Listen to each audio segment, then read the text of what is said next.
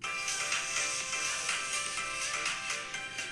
Welcome to today's episode of the Baco Sports Report and the Live from Lake Balfour Podcast Network. It has been over seven months since I have said those very words to open a podcast, but it feels like yesterday, and we are back and better than ever here on the Baco Sports Report. And as always, I am your host, Maddie Wasserman. We have an incredibly special episode coming up today. We will be talking with Greg and Danny Silver, who are undeniably the best historians of Baco basketball, and together we will com- be compiling our first team. We will see who makes the cut as the top five Baco basketball players in recent history and who just misses the cut. We'll break it all down and so much more. But obviously, before we get to all of that fun stuff with Baco basketball history, I just want to touch quickly on the coronavirus. Obviously, we hope you guys are all safe and healthy out there. We're putting together this podcast so we can have something fun to talk about and something that'll make everyone happy talking about camp. Hopefully, we'll do a few of these over the next couple weeks. I know I have a senior leagues mock draft that I'm working on right now, so definitely stay tuned for that in a couple weeks. We'll have a lot of content about camp, but we just wanted to do this one first. We will be reaching across generations of Baco basketball players, so everyone get ready to defend the players from your era after you hear how it's all broken down by myself and the Silvers. So without further ado, let's bring in Greg and Danny Silver. All right, and now we are very happy to be joined here by Greg and Danny Silver. Guys, how you doing? Doing okay, Maddie. Good to hear your voice. Doing great, Maddie. We're excited to do some podcasting. All right, guys, so let's get right into it here. So I want to start with this, Danny. At awards night this year, when you presented Evan Glatzer with Big Basketball, you said on stage that he was the best basketball player Baco had seen in 30 years. So my question to you is is he the best basketball player we've ever seen at Baco? And of course, who else is in that category, um, in that stratosphere with Glasser? So, what we're going to do here, let's try to build our all time Baco starting five. Of course, you guys weren't around in the 60s, the 70s, early 80s to account for who played basketball on the courts at Baco back then. But you guys, it's safe to say, have been around for most of the recent history of Baco basketball, and there's no one better to do this with. So, Danny, I will start with you. If you're building the all time starting five for Baco, who are you putting on that list? Oh, wow. All right, so obviously I, I, you know, I think I would be the expert on this topic, just being in camp, uh, you know, since 1987, basically living on the courts as a kid, being on the courts as a counselor, and then obviously running the basketball program. I've had a chance to basically watch Baco basketball through all sorts of eras, and I think right off the bat, and I'm going to try to reach through generations here, but right off the bat, obviously Glatzer I think's the first name that comes to my mind. Um, it's a little history on Evan. He's a New York City kid who was dominant in his age group right from the start. Um, and of course, if you listen to this podcast throughout the summer, you would know that he was the most electrifying player in camp by a wide margin. Yeah, there's two different kinds of good. There's like camp good, and then there's actual good. Evan checks the actual good box where, um, you know, I saw Evan play some high school ball this year. I know he has aspirations to play beyond high school, and he should. But as far as camp goes, I mean, and I I did this all on awards night, but Evan, I don't think in the last two summers as of his camper career, Evan played in any game, whether it be intercamp leagues, at an, uh, you know Timberlake, Brant Lake, Echo Lake, wherever we were Evan was the best player on on on the floor. Right. Well, that's um, the thing you talk about with the transcendence of him as a basketball player. Where I look at the fact that all right, like obviously he's going to be the best player in leagues. I mean, we can run down the list. You can name twenty people in the last thirty years who were clearly the best player in leagues or their age groups, tournament teams, whatever. But when you start going way out, you go to um, Timberlake and you're playing 30 camps, whatever, like stuff like that, and you're still the best player, that's like a level that Baco very yeah, rarely I mean, sees. You know, six three guards that can do it all don't grow on trees at camp. And, you know, what I said said about Evan, you know, the best thing about him is he's probably so fun to play with. 100%. Um, he's he's an amazing teammate. He gets his teammates involved. He makes everybody confident around him just because he's so good, but also – you know, he shares the ball. He plays defense. He's unbelievably coachable. Referees never have problems with him. He literally checks every box when it comes. Yeah, I mean, he, he, he puts up Chamberlain type stats, but he wins like Russell, and it's his primary sport. It's not like he's getting a, a you know going to Penn to play lacrosse, but yet is the best basketball player at camp. Unlike probably another guy on our list, Sammy Ower. Yeah. So just to wrap it up on Glatzer, um, for the guys that have never seen him play that are listening, just picture. Uh, I mean, Yeah, I would say that he's probably most similar to Giannis in his transition offense, where he's able to just grab a rebound and push the ball up, and he's like a freight train running down the court where you don't know to get in front of him because then he'll just blow by you and go coast for a layup, or he'll kick it out to an open shooter because he's pretty unselfish. So that's really his element that resembles Giannis on a basketball court. But then when you get in the half court, you get into start running a set offense all of a sudden the closest comparable to me at least would be Durant because of his ability to just shoot over people and make those shots from any range. Because you have to consider I mean a 6-3 guard what I look at in total is just how lethal that combination is when you're playing against a bunch of 5'9, 5'10 kids, and all of a sudden you have not only do you have five inches on them, but you're the best shooter on the court and you see the game at a different speed than everyone else does. It's just a lethal combination, and ultimately it led to him being one of the most dominant players I think we've ever seen. yeah, and you know, I saw Evan play some high school ball this year, and it was no different. Um, you know, indoors on the high school floor, he did the same exact stuff. So I think Evan Glatzer, obvious, um, is on this list. Yes. Uh, you can go back in the podcast from the summer if you want to get more information on him. There's a lot of Uh, I think Greg uh, had the next guy, I think Sammy Ower, um, who was a waiter of 2000. Sammy Ower enters the Baco intercamp circuit well before he's supposed to. I mean, the guy was shaving in bunk nine. Yeah, So the kid was sha- he was shaving in both nine, and then he also pitched in some crazy baseball tournament as a young kid.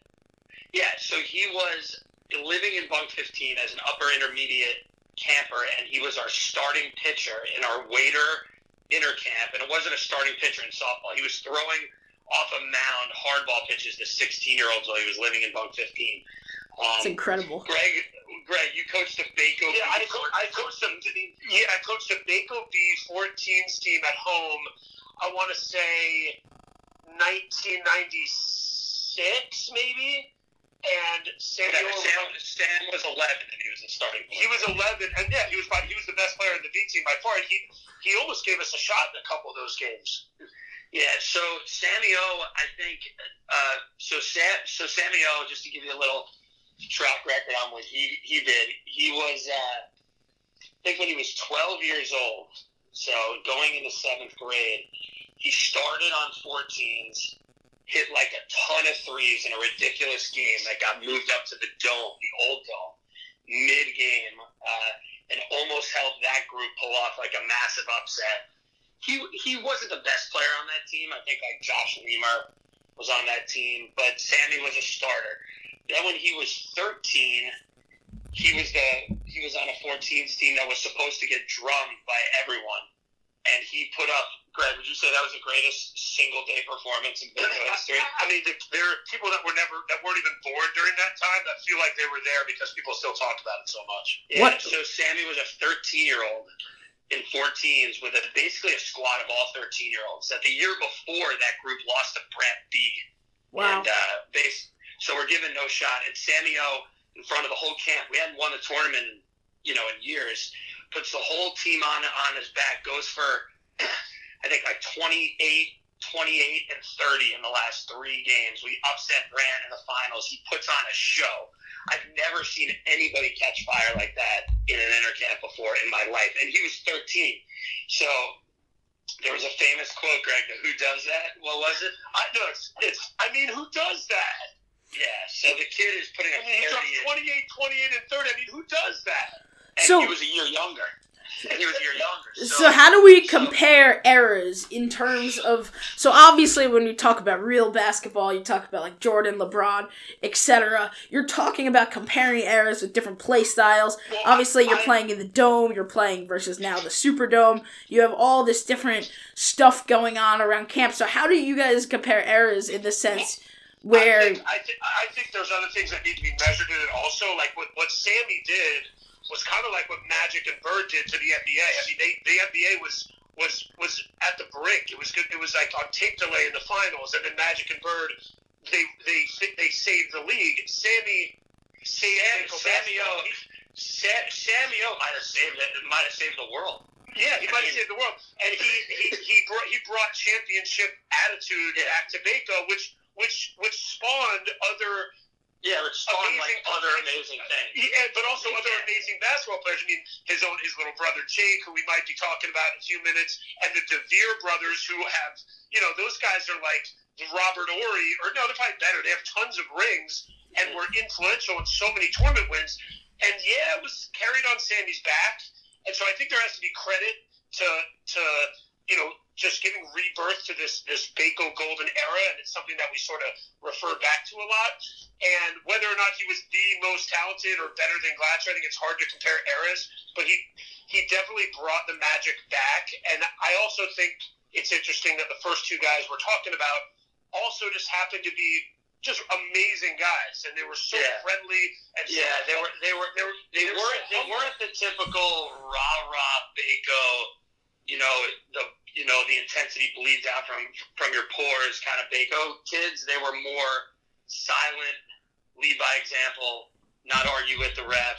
shaving You buck know, nine. have as Bruno would say, have every have every reason to be arrogant, but they're not. Now, I would harp back to this, Greg. So you said that he was really able to bring the magic back. Now, here's where I think that he really comes into similarities with Glatzer in a lot of ways because the night where I believe, and I think we've talked about this before, Danny, the night I believe that Baco basketball had its renaissance in my era at camp. So you have to remember that when I came to camp in 2013, I mean, Baco was winning nothing. I mean, the finals, I remember you're standing on the hill for 14s and you're watching Baco lose by 30. It's like Brant Lake was so far above Baco. And I believe that the time it really turned was that magical uh 16s night game.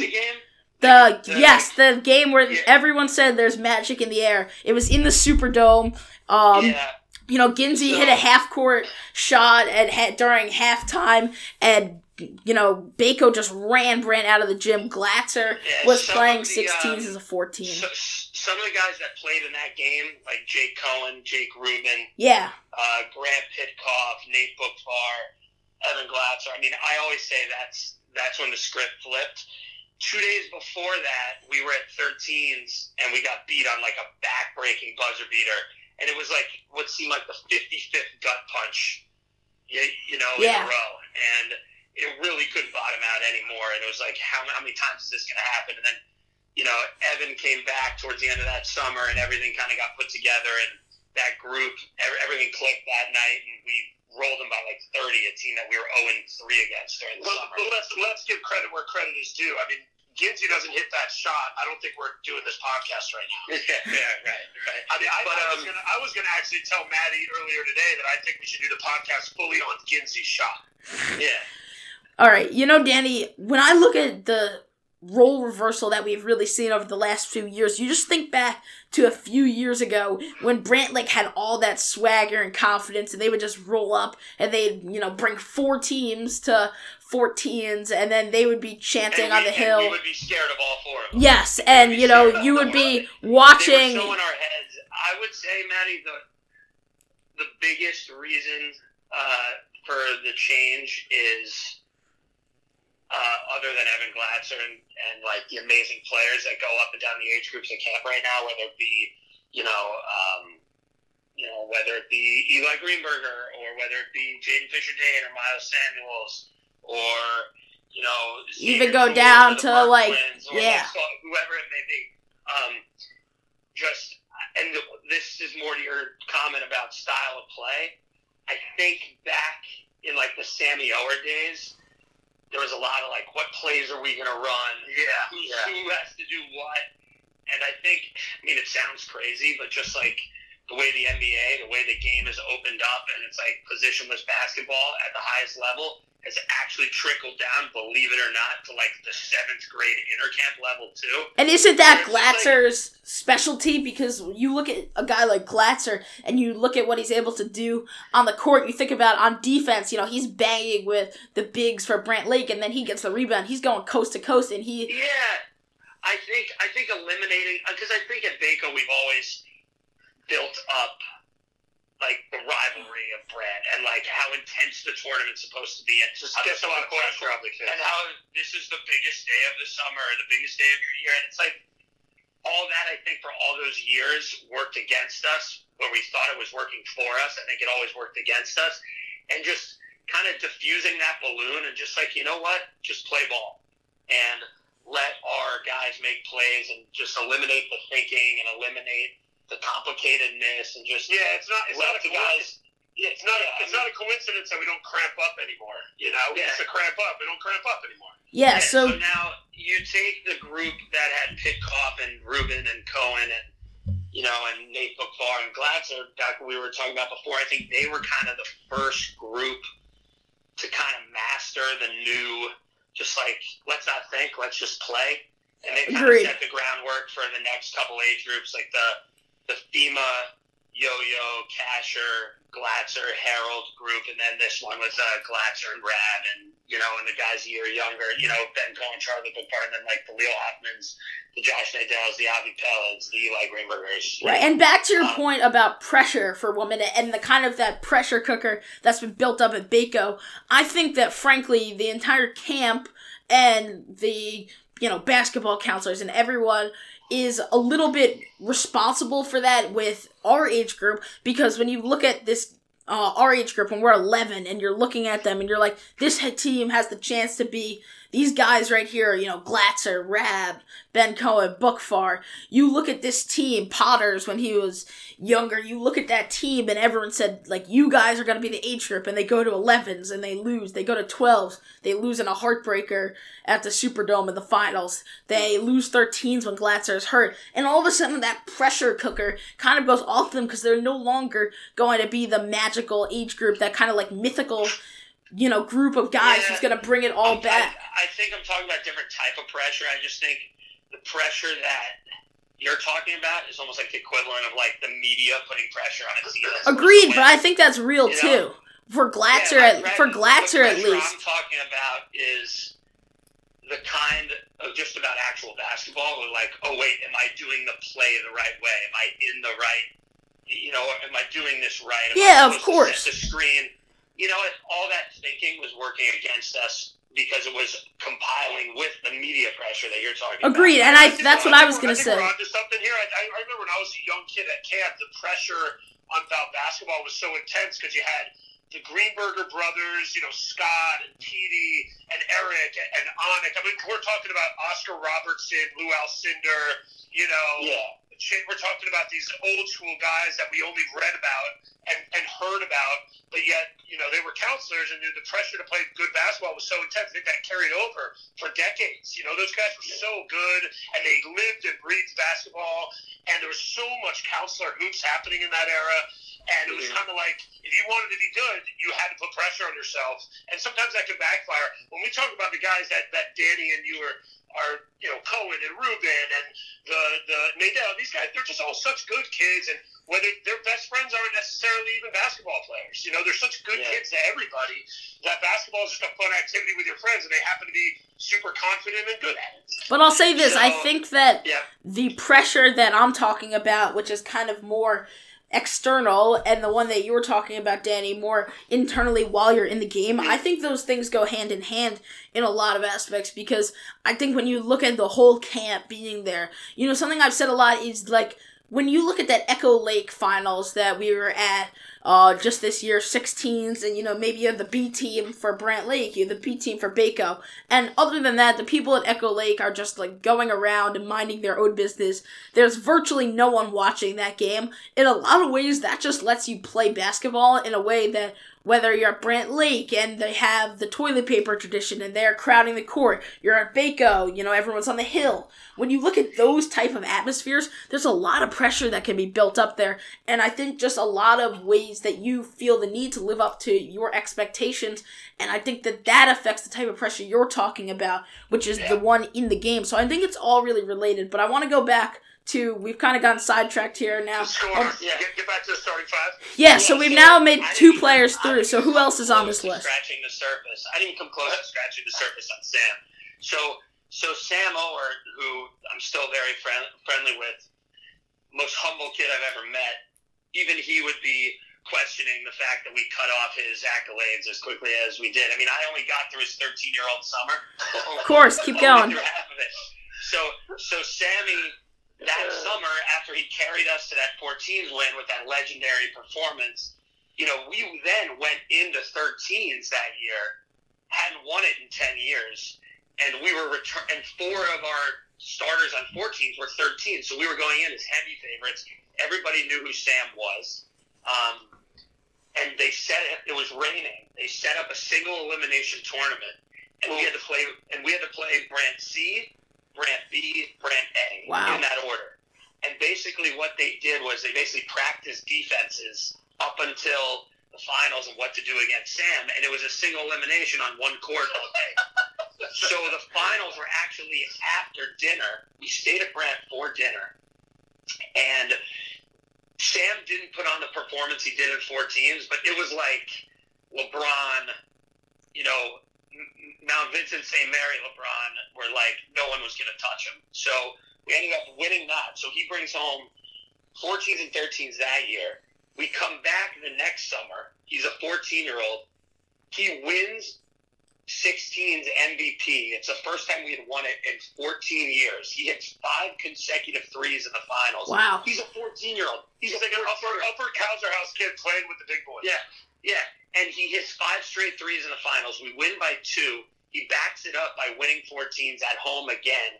And then we go to what was called ACC, even though it wasn't ACC. Let's let's call it let's call it ACC for our Yeah. listeners out there. Yeah, yeah. So he goes to that. He beats Brant in that. We end up losing to Winadu in the finals, who has like college players on their team. And you know, the one knock I will put on Sam um, was Sam then became a really great lacrosse player. Uh, Sam's actually a Horace Greeley graduate, uh, also, Maddie. Yeah. So, so Sam, you know, became a big lacrosse guy.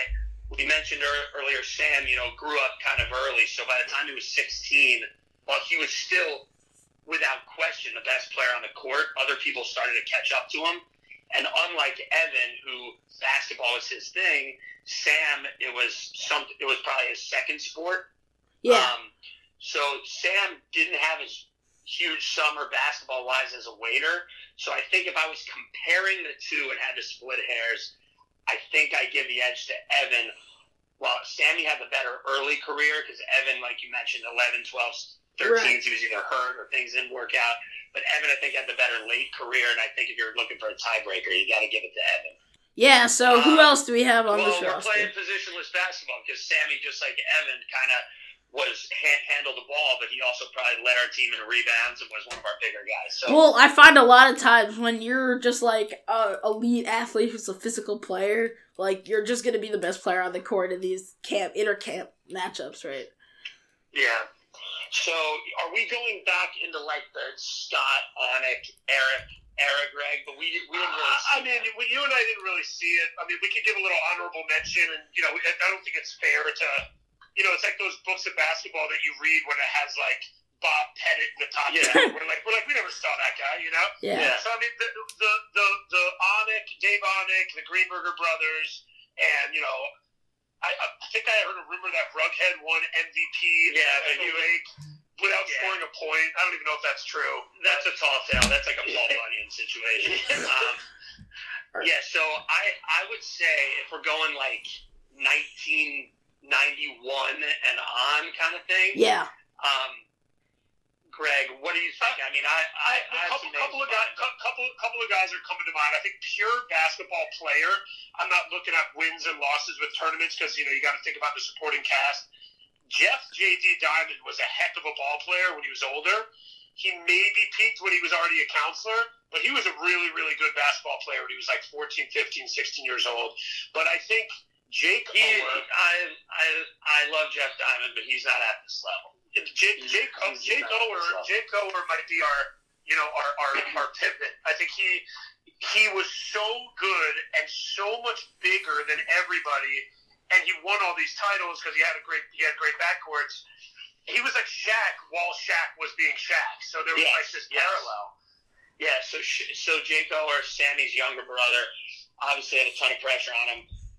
Sammy was more of a guard that could do it all. Jake was your true wide body center, Low low post big man.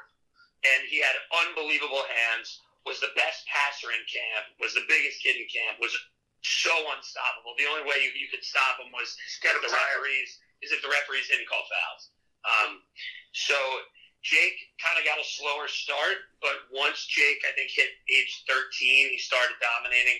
I know he won 14s at, twice. He won 16s twice. Um, he was mass. I mean, he, he he he was massive. I mean, he was probably the only guy at the opposing camps were like, well, if he plays well, there's nothing we we can do. Right. It was like Shaq. with- He was like Shaq. At least with Evan or Sam, you could hope they don't shoot well. Jake was taking layups, and then if you fouled him, he'd go seven for nine from the free throw line, or he'd get double. T- and Jake also was surrounded by two very good age groups. He, he had good players like David Felton in his own age group.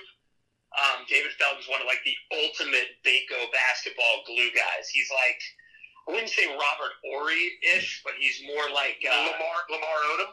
yeah, he was more Lamar Odom-ish, where he was like a Swiss Army knife that could do it all. And uh, really got very good the older he. So Jake had Felton in, in, in his age group, but he also the age group below him, uh, Uh, Alex Tanner. Tanner and Hud and Salzburg, probably top to bottom the strongest age group there was. And then Wow. the age above him was like Danny DeVere, who was one of who was probably also on, on, on this list. So Jake was a benefit was was uh, was benefited by awesome supporting cast. But Jake was definitely in this group. So I would say Sam, Jake, Evan for sure. Those are the big Um, three. Uh yes. I mean the other guys we're gonna mention probably have an argument, but I think those three are the are would get unanimous votes. And I think those, three would get and I think those three have probably racked up more all-around camper awards and all-around athlete awards in their careers. They're all three just such great kids. Yeah. I know Jake, when he was 12, started in the toilet paper game at Brant and had zero points and apparently had to be pulled 'cause he was crying. And he was 12 years old, but he came back the next summer like a grown up and basically dominated for the next three years. Um, Jake was also the kind of guy, like, he obviously had the pressure of Sam above him, but also Jake was also the guy, like, dude, you're so much bigger than everybody. Like, how are you not dominating? And he's probably saying in, in his head, because I'm 11 years old and I don't know what I'm doing. But once Yeah. He, but once he knew what he was doing, once he knew what he was doing, he was he was unstoppable. He was, un- and all three of those guys were amazingly coachable. Um, and you didn't really have to worry about them on on, on the court. And uh, Maddie, to go back to what you were saying about styles of play, when Jake and Sam played, there were a lot more plays being called. Just Yeah. that's the way basketball was. And Jake being a big man, you almost had to make sure that he got the ball. So the eras were different, but those three definitely first team All Baco guys post 1991. So now who who comes else? We have two more spots on the all time first team. Greg, you got anybody? I, Uh, I mean, I know who I think. I mean, You, we're gonna you go- mentioned it before. Let me try, let me try and guess who you got. Uh, Danny DeVere, Danny DeVere is one. and, and I'm thinking, are you going to go with? Hold on a second. Danny DeVere. Uh, you're not going to go with a Canner, right? No, I think Alex Canner's right on the outside. Um, he's got a ridiculous resume, but I think these other guys are a leg up on Alex. Maddie, you think you know? How? I mean, what what year are we going to? If you give it to a year, you're gonna get. It. Oh, yeah, of we're gonna course. go 1991 until now. Ooh, has it been in my time here? Uh, no, no. All right, let's just go Danny DeVere first. A little background on Danny DeVere. The DeVere family is from California, much like Danny and I are. And so we always felt like a little bit of a kinship. Danny DeVere was also my roommate for a year after he graduated college. Uh, also, again, an unbelievable guy. Um, one of the better hangs you could have. And well, he had a hair summer. What was his hair summer? His hair 22? summer. He had like I think he had a hair summer when he was in bunk 22, but he also might have had a hair summer as a count. as a counselor. Yeah, I think he did have a hair summer. He was just he was just a, a ball of energy. Played so hard every single second. He was a good shooter. He was coachable. He was a rah rah guy, and he probably played both ends of the floor as well as anybody. Yeah, so Danny DeVere, un, undersized point guard, um, but somehow would always play one or two eight groups up and would play big minutes. He's another. He he did a lot of intangibles where he got in the game, the crowd got fired up. He got in the game, his teammates all of a sudden had had more energy. Um, his leadership. He's probably the best. Like when you look up like, oh, that's a team leader in, in the dictionary. He's the one that probably checks the most boxes because he did it by example and he did it vocally. Um, he's the kind of guy that can control a game without ever taking a shot. Yeah. Um, when he was a waiter, we won 16s, and he completely dominated the tournament. And I don't even know if he made, if he even took more than three shots. He just he handled the ball. He had a, the tightest handle. Could go right, could go left. Um, when he was younger, he was a ridiculous shooter, and he was fearless. When he was 12 years old, he started in 14s, and I remember he forced a jump ball with a kid who had a beard that literally lifted him off the ground. And it was Baco ball, and he went to the hill and like told every. I mean, the, the, the guy was unbelievable, and he um, and he backed it up by winning. I mean, he won 13s when he was a year below. He won 14s when it was his year. He won 16s when it was his year. He was part of like all sorts of other teams that won it, and you know he played the top of the two three. Like he was three different people. He he was everywhere. Yeah, And- he's going to kill me for bringing this up, but he does have a blemish on his record. What is hair uh, summer? But no, I liked his hair summer. He was great that both of those hair summers. But he, uh, I think it was David DeVere.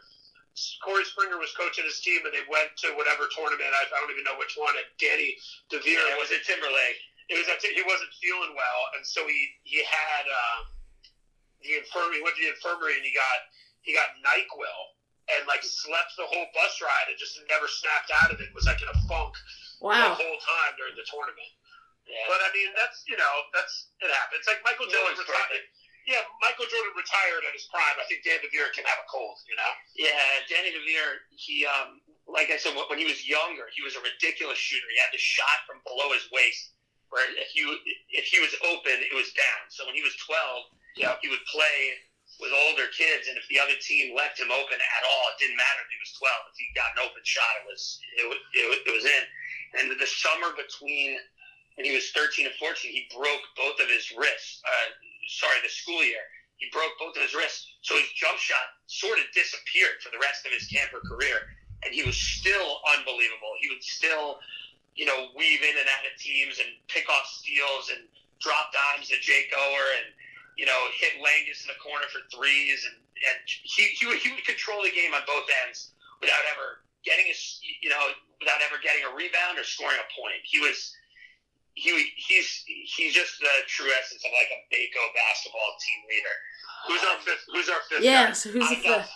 I got to go with Paul Endon just on a straight talent. Oh right, yeah. I mean, he's, he's he's just a great basketball player. Yeah, I think straight up talent. Um, Paul Endon, he he played in a pretty decent age group um, at Baco, but he ran up against a Brant Laker who ended up being Ivy League Player of the Year and is I think playing pro in, in overseas right now. So he kind of you know, like a six four point Yeah. guard that Brant Lake had, but Paul just straight up explosiveness and uh, just you know when you watch Paul play, you're like, wow, that guy is playing basketball at a different speed at a different level. But you know he didn't have the championships to back it up, and also Paul. He didn't. He didn't have a long Baco career, right? Well, his last As a two summers, his last two summers, he left camp and came back. Uh, you know, because he was doing like the AAU thing, and similar to what Evan did this summer, but I feel like he missed more time, and just you know, he ran into a bad. You know, it's like when. Uh, you know, it's like the Utah Jazz running. I was into about to say all- all that. It's years. like So, Stockton and Malone against Jordan. Yeah, Yeah, um, that's ex- that's exactly what it was like. yeah. I would say other guys that come to my mind that, you know, if I ever run into them around the city, um, I would say, hey, how come you didn't mention me? Would be the whole Baruch, Zach Emden, Liddy triumvirate group that won a bunch and they were good. The Glatzer Um, brother, the Glatzer brothers. Uh, Corey, Corey, Corey, was late, Corey, yeah, Corey he was a late bloomer. Jimmy was part of that amazing basketball bunk, and he was right in the middle of it. But I think Alex Tanner, um, you know, started up up a year, and Alex Tanner was involved in like a lot of those titles. I I think Tanner's the one who's probably the most decorated. That's not on our list. Um, I, mean, I, I would, I, I, I give, I give an early like talk about early bloomers, an early Chris Georges nod.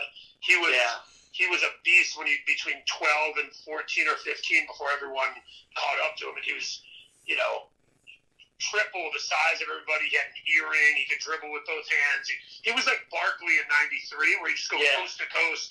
totally.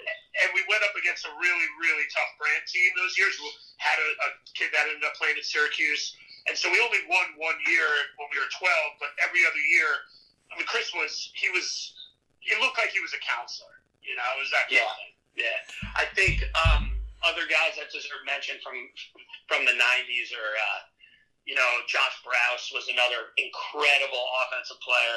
Um, he's, you know, most people know it, know his name because he couldn't hit three consecutive foul shots. But as far as an all-around basketball player, he was incredible. Um, Brandon Weinberg, if you can Brandon Weinberg, If he was, he was the original. He was the original Jason. Well, he was, he was the original White Chocolate. And Wow. he uh, he was also the first Dallas, first and only Dallas Maverick fan in camp, and he was he was such a good basketball player, but he bricked a layup at like the end of the 14s tournament. That I- Yeah, it's almost like this is another podcast unto itself. He would he had That's a open 30 layup that's, to- that's a that's 30 30. 30. Yeah, he had an open layup to basically win 14s, and he and, and he missed it. It's like Mr. Um, Destiny. It's like Mr. Destiny, the movie. Um, So how would you guys. compare how the experience has changed on the hill, the evolution Well, of the I- Baco I- Pride that's, chant? That's a, that's a great question. So, Danny and I still, to this day, I don't think this will surprise anybody. To this day, we still talk about the 14 and under team from 1989 that starred Andrew Grable in the middle, JD and Chip on the on the wings, uh, a, a, one and doneer, maybe a, a two year camper Jeremiah Barenberg, and then Lance Hellring in the backcourt. And I remember that game, that tournament, like it was yesterday. And I think still to this day, when the kids are on the hill watching those games, it's like it's imprinted in their brains forever. Yeah. They, re- they remember everything. I mean, Danny and I still talk about Tommy Strominger's double double in the night game. What year, what year was that, Danny? his later summer, 1992. I mean, it might as well happened 20 minutes ago. That's how I. That's how well Yeah. I remember it. I still think that that atmosphere on the hill, like that first time, is because it's such a unique day in camp that it tattoos on, on their brain. Um, just like the first time you ever see, you know, the waiters ru- running out. When you think of an Olympics break for the rest of, Course. your life, you always think about the first one. Um, so I think the the intensity on the hill when you're a kid, you know, it's hard to remember what it was like when I was ten. Um, Yeah, but it's all it, it's it's always been great. Um, I would say some of the unique things now that some of our alumni listeners might not know is, you know, we have an organ playing now. You know, that didn't exist when I watched the game. You know, That didn't exist where- like three years ago. yeah, And also, hey, hey, don't don't sleep on the G Dog pillow either. Of course. yeah. So there's also there's a there's a camper. Greg, you want to explain the G Dog pillow? Now, counselor. Maddie, Maddie, you want to do it? Of course. So G Dog is in our bunk, and for his bar mitzvah, which was now probably four four plus years ago, uh, at the bar mitzvah they printed um like pillows to go on the couches with his picture on it, and somehow those uh pillows with his picture, G Dog's picture on it, ended up in the hands of multiple Baco campers and bar mitzvah attendees who then decided to bring those pillows to camp and hold up the pictures of G Dog as the opposing team was shooting at the free throw line, which is uh, certainly one of the more odd distractions you could I give think, someone. I, I, think I think during a game this year, I don't know if it was uh, Danny was coaching it or refing it. Danny must have been refing it. At a timeout, he went over to the crowd and was like, "I thought he was going to tell him to like keep it down or get back, move back." He's like, "So he's the guy." He's like, "What? What's up with the G Dog pillow this year?" oh, it's You know, still around. A. Yeah, it's like in those college games, you see them holding up the big heads, but this is like G Dog like eating a wing on a pillow. Yeah. You know? and it's, they're all so ridiculous. But um, I think the the viewing viewing experience, you know, it changes with the times. I think we're like advanced now, where we got like the better speakers, and you know, but we're still running out of bunk thirteen, and there's still.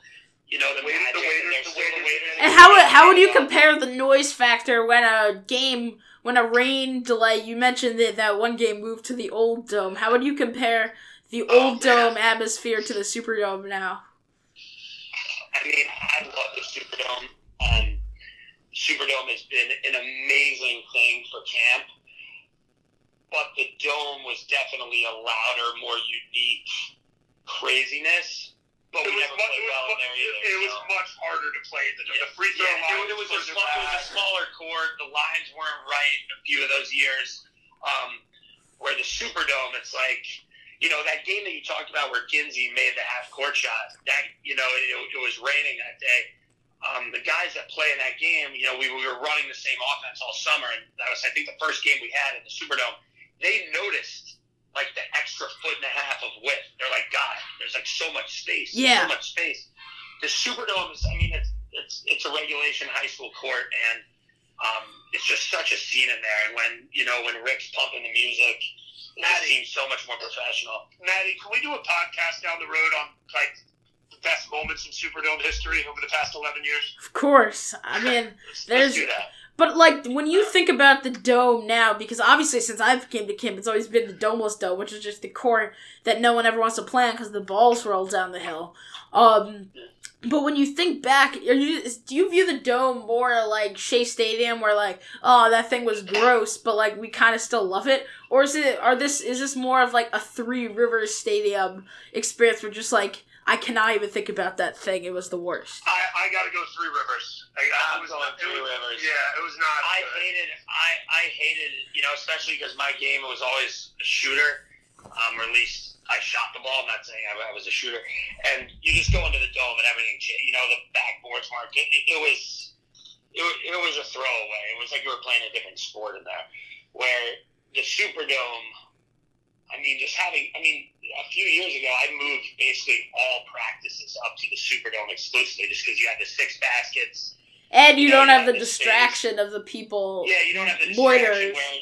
Yeah, exactly. So, um, I mean, the super, the Superdome's been amazing. It's I remember your when your uncle Yeah. was there for rookie day, and he came up to uh, you and him were talking by the Superdome while the guys were getting ready for the for the practice for the night game, and he saw everybody walk in, and he saw the six baskets going for like our pre-practice shooting. He he couldn't believe it. He's like, "This is amazing." You know, if you want to do that on the courts, you got to take up all six baskets. Here, Yeah. got it all in one spot, and you know, it's it's a it's, it's a high school gym with an amazing view. So, That is true.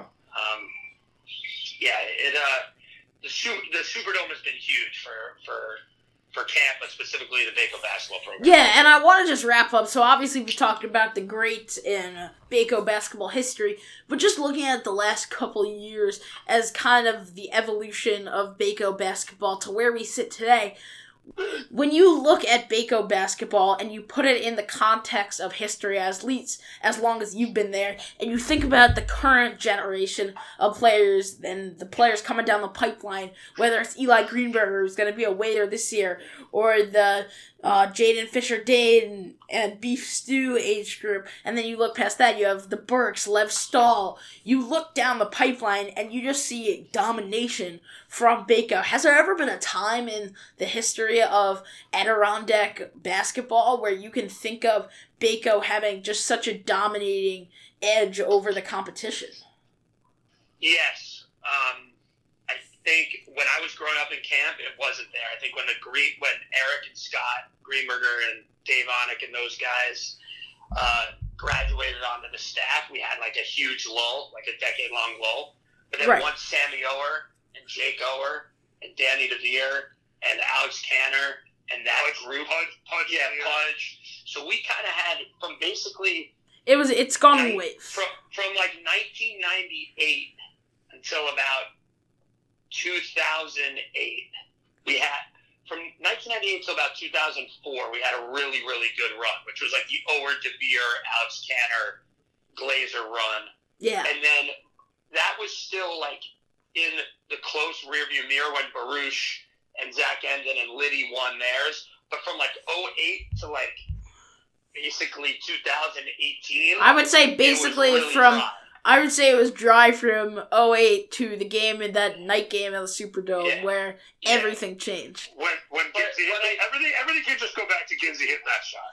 Yeah, but I think from '98 to 08, there weren't any dry spells, which was kind of nice. Um, but hey, I mean, we've wa- we've had two huge summers, the last two summers, and like you said, the the future looks bright with the talent going all the way down to the junior division. I mean, this year, about six, seven, and eight even was loaded with, uh, you know, was loaded with talent. So, um, yeah, I mean, it looks good. It looks good. It certainly does. So, so uh, we are now deep into this podcast. So if you are still listening to us geek out about Baco basketball history, we thank you. Thank you guys, Greg and Danny. Maddie, Maddie, can I say one more thing? Of buddy? course, yeah. we could talk about we could talk about Baco basketball all day long. I, I think the coolest thing about it is all these heroes that we've been talking about. You know, they they celebrate with their bunkmates when their bunkmates get around the lake on skis, or you know, kick butt in a big show, or score a winning goal in soccer, or you know, just lead a hilarious song about milk and cookies. You know, everybody is a is Yeah. a hero. You know, every Yeah, we- single person we is a hero. do we can do as in depth of a podcast of about twenty five other types of things in camp, you know, and who knows, maybe if we have time to do it, Of course. we should and we should get on here and talk about, you know, the top five greatest big show performances. I think we got Which I time. think would be a great one. I think we got time. I think we got time to do it. Thanks, Maddie.